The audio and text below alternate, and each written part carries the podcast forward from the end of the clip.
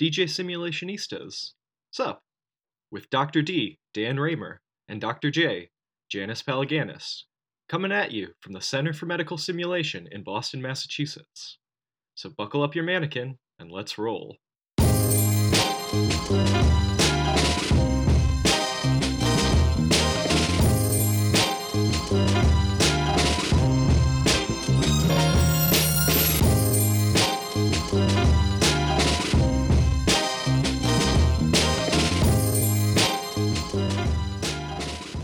Welcome everyone to DJ Simulationista Sup.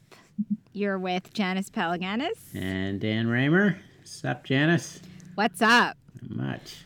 All right, so Dan, what I really want to talk about today is educating educators, what we do on a daily basis. Okay, Educators squared. Yeah, good. Educators squared. And I think that we both have had some recent experience, personal experiences that apply to educating educators. And I thought we could talk a little bit about those kind of fun personal experiences and talk about um, what it's like to educate educators. Uh, that sounds fine to me, but um, you'll have to tell me what my own personal experience is. I'm not sure I will. where I you're will, going I here. will. Well, but first, I think we should talk about what is educating educators and what we do. Okay. And um, why don't can you start off with that? Um, yeah, so I think uh, most of us in healthcare uh, were trained in a particular discipline, uh, be it a you know surgical nursing or a, an emergency physician or a bioengineer or a respiratory therapist. And in the course of that, we got taught many things, but we never got taught about education, about teaching. And then suddenly, at some point, we're asked to teach others. And the way most people do that is to kind of uh, filter through all the teaching they've received and try to pick what they think worked the best for them, and they go forth. But there's really no formal education, there's no theory behind it, uh, there's no evidence based behind the way that most people uh, most people teach. And so it turns out that uh, there's a world of those sorts of data and best practices and theories that um, can be quite helpful at making one a better educator. And so I think, um, you know, exposing people to those principles and teaching them to teach, giving them feedback on their teaching, um, uh, can really sharpen up uh, an already good teacher into a fantastic teacher. And I think the problem that we face is as educators of students, learners, practitioners is um, we all teach the way that we were taught, and research is showing that it's just not as effective as other methods. And so I think learning what those more effective methods are and trying to deconstruct the way we were taught the you know our mental models of what teaching should be like and what it is um, and experiencing and getting feedback in those experiences of effective kind of deep learning so dan you are now grandfather Yes. Yes, my 25 year old daughter, who f- graduated college and has moved back into our home, uh, is uh, you know working on uh, a combination of a job and an advanced degree, and she decided that she needed to get a puppy. And so uh, she has a close friend whose mother is a breeder of uh, golden retrievers, and uh, she um, uh, she got one of them. Promptly told me that uh, uh, this summer, while I can spend quite a bit of my time working remotely, uh, would be dedicated to taking care of this puppy because she had to go to work. and so I have been uh, uh, somewhat uh, voluntold to take care of the puppy. And so she she went to um, puppy class at the you know the local uh, animal hospital, and uh, there's a wonderful teacher, and we're teaching this puppy to behave, and uh, it's so fascinating being you know an educator of educators and thinking at the level of a puppy kind of how that goes uh-huh well, you, the reason I think it's so interesting and it ties to what we do is you shared with me a quote that your educator who's educating you, who will then educate your grandson puppy. Um, and would you share that quote? And I'm wondering if you have thoughts about how that relates with what we do. So, um, so the technique is all positive feedback. And so when I had a dog as a child and learned about taking care of dogs, you know, it was a combination of the carrot and the stick. If the dog did something bad, you would scold the dog. If the dog did something good, you would reward the dog. And that didn't work so well when I think about it, when I think about how I never could quite get my dog to uh, behave all the time. Um, and, uh, and so the the, the latest technique is to give um, all positive feedback. When the dog misbehaves, uh, you just turn your back and ignore the dog. And you don't ever use their name. You don't want them to associate their name with bad behavior.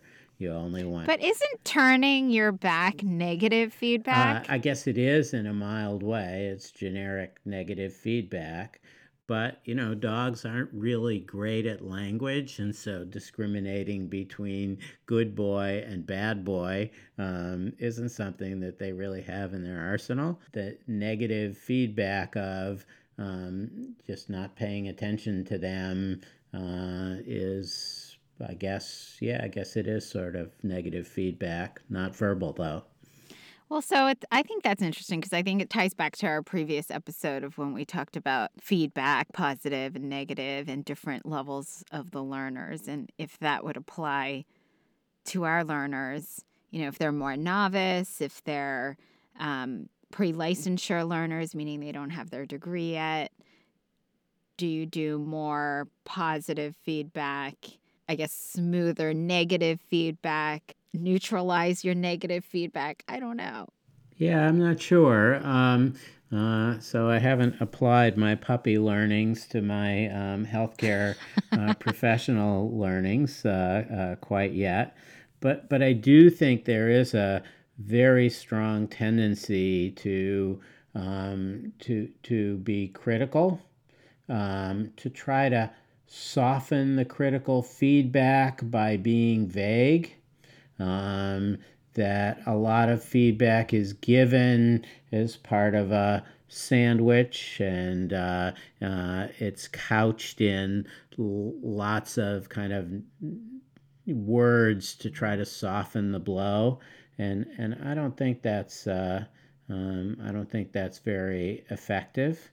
Uh-huh. Uh, I think being, you know, being very transparent and straightforward with people. The criticism you know, doesn't have to be about them as a person. It can be about the behavior or the action that they took.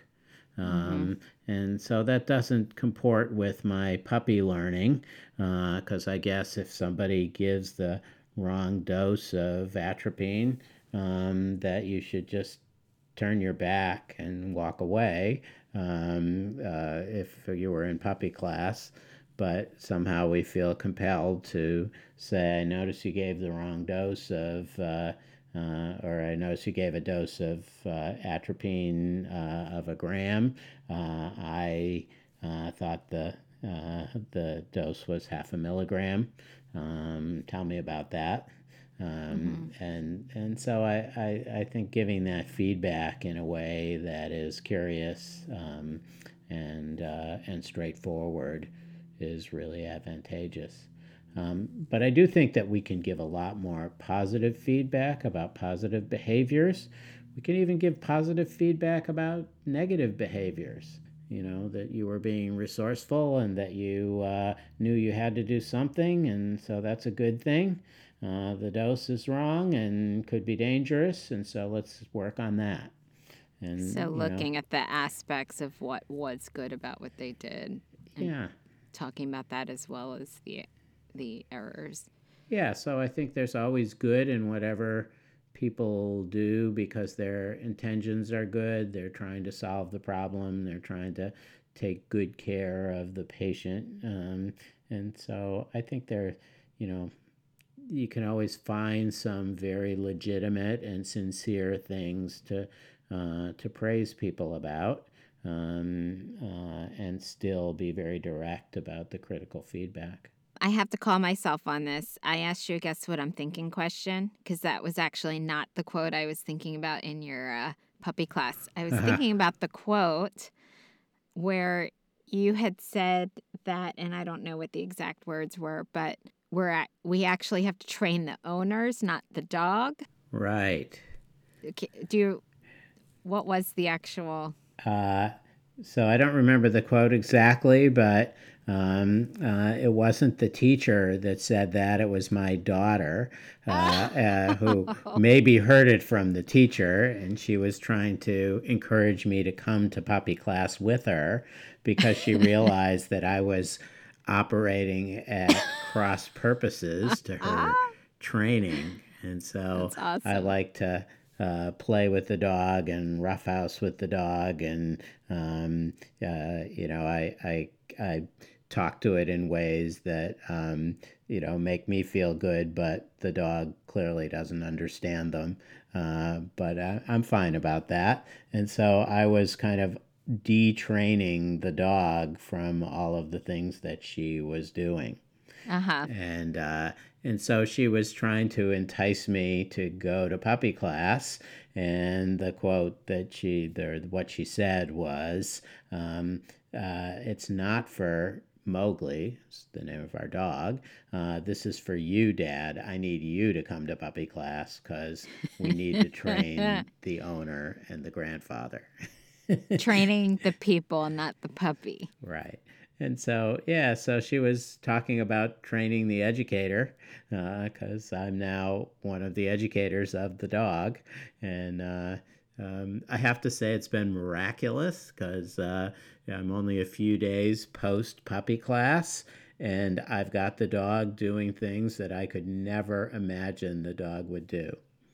So I see, and I think this is really applicable to what we do because I just see educating educators A as being a true honor and and B as having more of an outreach in terms of creating um, environments for effective deep learning because education it really relies on the educator it's yeah. so interesting it's yeah. like the, it's the number one variable in in the learning and you know you can create the best teaching note and uh, you know get the students together but if the educator hasn't been trained to um, you know put the learners first and all the things that we kind of talk about in our course, that the learning is not going to be as good as when your puppy is with Maggie, your daughter. yes.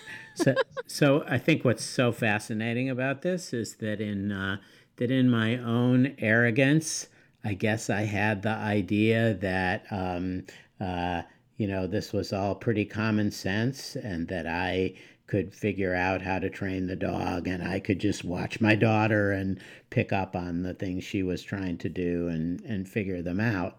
And it was a perfect example of I didn't know what I didn't know. Mm-hmm. And and when I went to puppy class and watched the instructor and listened to her, I had all kinds of realizations about why what I had been doing was wrong and why there was a much better way to educate this dog that would be uh, that would be effective, and the results have just proven that the the the dog is is a great measure. well, I so I think this ties into why I'm so passionate about this topic right now because I think, you know, we we the entire world of education keeps saying experiential learning, experiential learning, and you know they ha- there needs to be an experience tied into the cycle of learning and all sorts of things. Yet, I think we often ignore that the educators, the people that are running the activities, should also go through that type of experience. They need to go through that type of experience to become better educators, and um, and and learn from it and see what the struggles are before they could actually effectively teach. Yeah, pretty much everybody who goes through our course, which I think is meant to be quite experiential, says says what you just articulated that you know the experience of being in a simulation of getting feedback on their debriefing um, uh, of teaching others about debriefing giving others feedback about their debriefing um, all of those things um, just opens up worlds uh, for people to be better educators.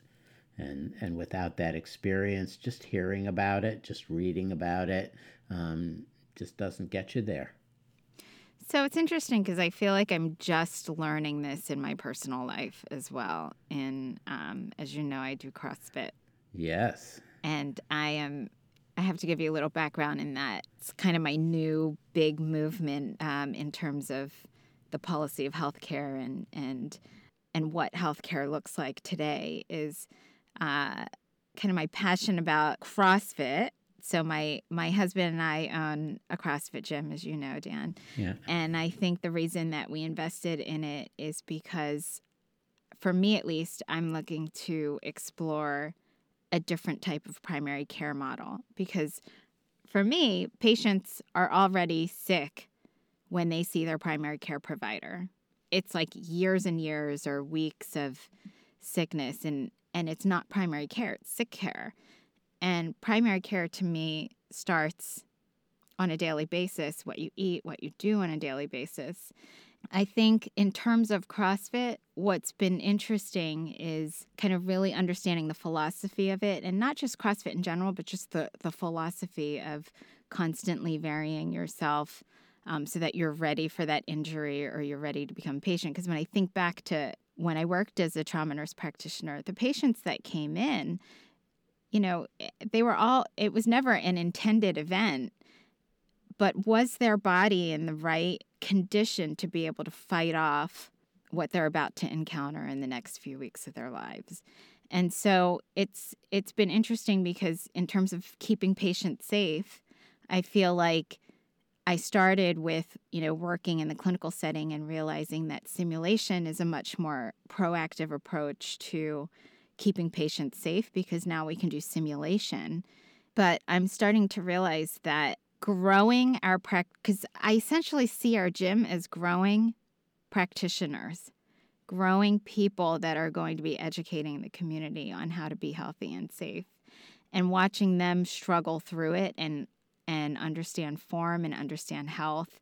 And they're the ones that are going to be in the house with their grandmother whatever mm. and be able to correct, okay, you shouldn't be doing that way, you're going to get injured, or this is not good for you. They're the ones that are going to be kind of the primary care practitioners.